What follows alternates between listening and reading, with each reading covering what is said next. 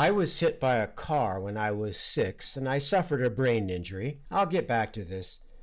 But first, I want to talk about Paul and his traveling companion and co evangelist, Barnabas. In Acts chapter 14, they're in a city called Lystra, and they're on Paul's first great missionary trip of three by the way that we count them in modern times.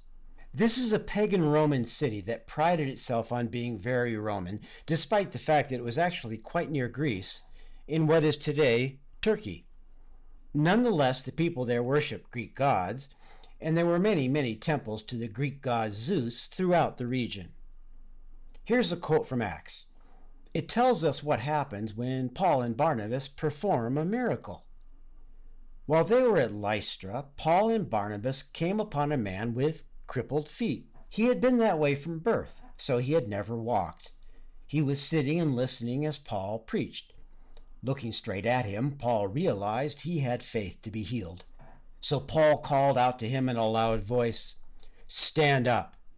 And the man jumped to his feet and started walking. When the crowd saw what Paul had done, they shouted in their local dialect, these men are gods in human form. They decided that Barnabas was the Greek god Zeus and that Paul was Hermes, since he was the chief speaker. Now, the temple of Zeus was located just outside the town.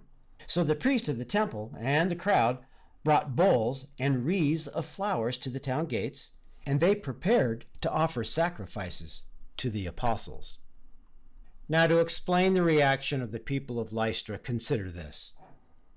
There was a legend in the surrounding area that told of a visit to Earth by the gods Zeus and Hermes. They came in human form, and so they weren't recognized. Hermes was a son of Zeus, by the way. In the story, only two people, a poor and elderly couple named Baucis and Philemon, treated Zeus and Hermes to any hospitality. The couple gave them the last of their food and in fact, miraculously, the food kept multiplying. The couple was startled by this miracle. It was then that Zeus and Hermes identified themselves as gods. Since no one else had received them graciously, the rest of the population was wiped out in a flood. These folks are observing Paul performing a miracle, and they're afraid that once again Zeus and Hermes have arrived in human form. And these people are not about to make the same mistake as their mythical ancestors. So they're quick to identify Paul and Barnabas as these two gods. Note that in this time and place, people who seemed to perform miracles were often considered gods, not just the agents of gods. The people there would not have been able to conceive of Paul and Barnabas as being empowered by some god. Someone acting through a god just wasn't part of their world view. Also, Hermes was the messenger of the Olympian gods, and Hermes often spoke for the more dignified Zeus. Zeus wasn't about to chit chat with humans. Interestingly, the word hermeneutics, which refers to the interpretation of Scripture, was deliberately derived from the word Hermes, as he, in a sense, interpreted the words of Zeus. Now, since Paul was doing all the talking, he was presumably Hermes. It's also believed that Paul was no more than 40 years old at the time, and Barnabas might have been a lot older. He would therefore more likely be Zeus. It's also true that since people in Lystra actively worshipped Zeus and Hermes, they regularly held festivals dedicated to these two gods. During these celebrations, people dressed up colorfully. They would sacrifice oxen and bulls, which were very expensive, and only sacrificed to the great god Zeus himself.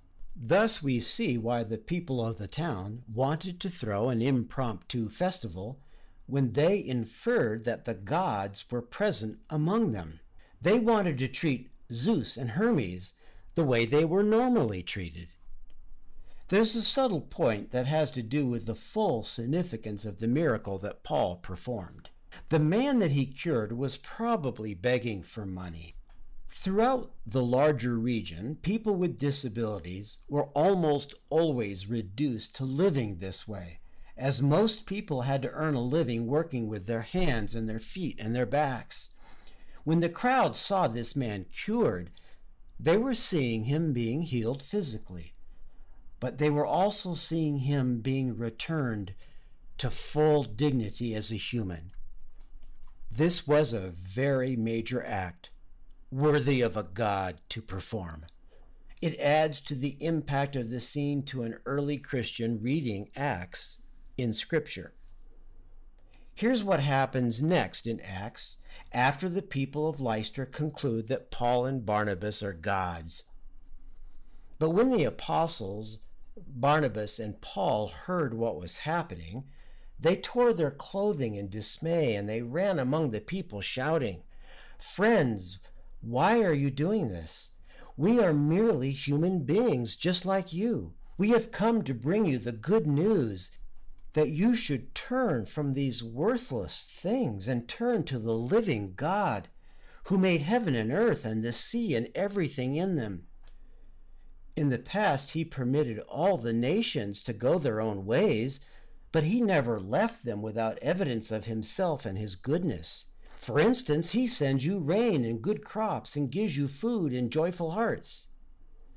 But even with these words, Paul and Barnabas could scarcely restrain the people from sacrificing to them.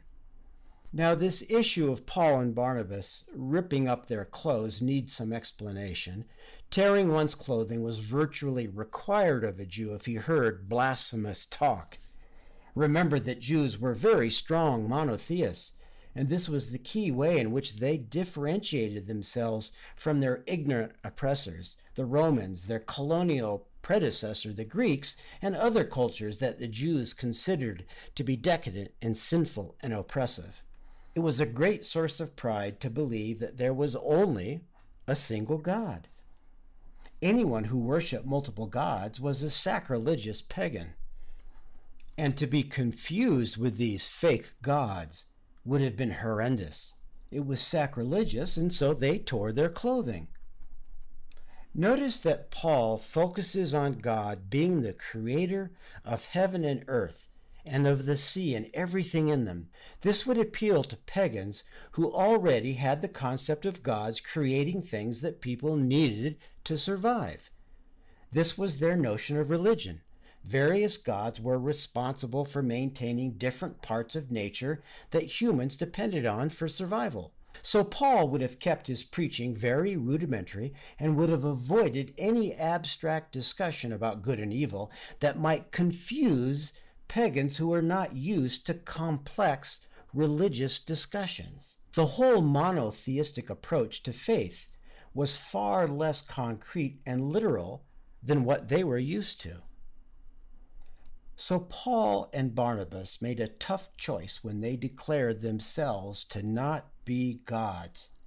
They did this because they did not want to offend the one true God. When Paul and Barnabas refused to be identified as Zeus and Hermes, they must have known that they were doing much more than saying they were just humans.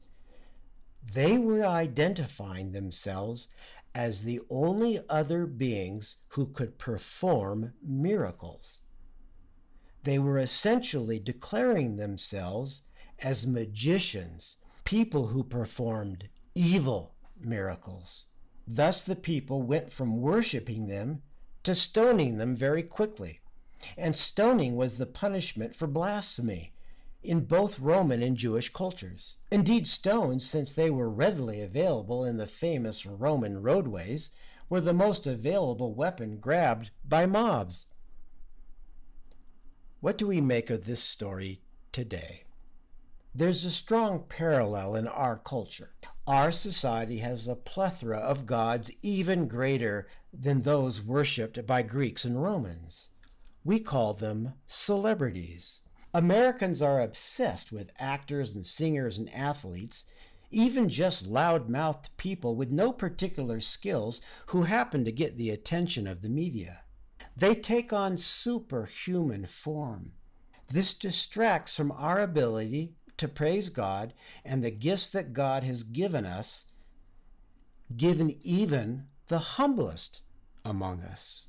We degrade ourselves by valuing only people who have achieved fame or riches that we've not achieved. We idolize people who serve themselves, not humanity, and certainly not God. Here's the last piece of this story that we'll look at. After Paul and Barnabas still have trouble keeping the people from worshiping them as gods, this is what happens. Then some Jews arrived from Antioch and Iconium and won the crowds to their side. They stoned Paul and dragged him out of town, thinking he was dead. But as the believers gathered around him, he got up and went back into the town. The next day he left with Barnabas for Derbe. Paul and Barnabas did something truly heroic. They came close to sacrificing their lives to make sure that the lofty position of God was upheld and that they were not lifted up to a position equal to God. And remember that these people didn't know about science. They wouldn't have started wondering if perhaps the disabled man had been healed in some medically explainable way. Paul and Barnabas knew there was only one alternative to being gods who performed miracles, and that was being magicians who were evil and deserved to be stoned to death. Paul and Barnabas knew that we should never worship humans. Even if people can do miracles, we don't worship them. We don't worship Paul and Barnabas for being heroic either. We do honor them, though. That's the difference. We worship God and we honor humans. We honor humans who deserve to be honored, and that often does not include celebrities. In fact, there are many ordinary, everyday people who are far more deserving of honor. My parents loved me, but I wasn't the most supervised kid. When I was six years old, I was out riding my bike alone in the evening. I was, however, riding legally. I was hit by a car. The driver was drunk. I landed on my head and I was knocked unconscious, and my skull opened up. When I woke up in the emergency room, I didn't know what had happened. I'd forgotten everything. But the first thing I noticed, even though my head was a blur and I had no idea what was going on, was that I had wet myself. As a boy, that was a big deal. There was a team of people around me working on me. I looked down, I was horrified, and I was embarrassed. My pants were soaked. But guess what? A nurse saw the expression on my face. She smiled down at me don't worry, she said to me. Everybody wets themselves when they pass out. That's just what happens. Why, the other day we had a big football player in here who was knocked out in a game and he wet himself too. I vividly remember an extreme feeling of relief. I was rescued. There was nothing to be ashamed of. I remember thinking that everything would be okay. And it was. I had a brain injury, but over a period of several months, it actually completely healed. I will absolutely never forget the nurse who was so tuned into the needs of a little boy that she knew what I was thinking, and she intuitively knew exactly what to say to make that little boy feel better. She was my hero, and she will always be my hero. I honor her. So we worship only God. We honor those who serve God, and we honor those who serve those who are made in the image of God. And let's remember, Jesus himself was no celebrity. He did not own a string of mansions or a personal jet plane. Here's something from Matthew chapter 8. Jesus says the following when someone says that he will follow Jesus wherever he goes. Foxes have dens to live in, and birds have nests, but the Son of Man has no place even to lay his head. but we do worship Jesus despite the fact that he had nothing.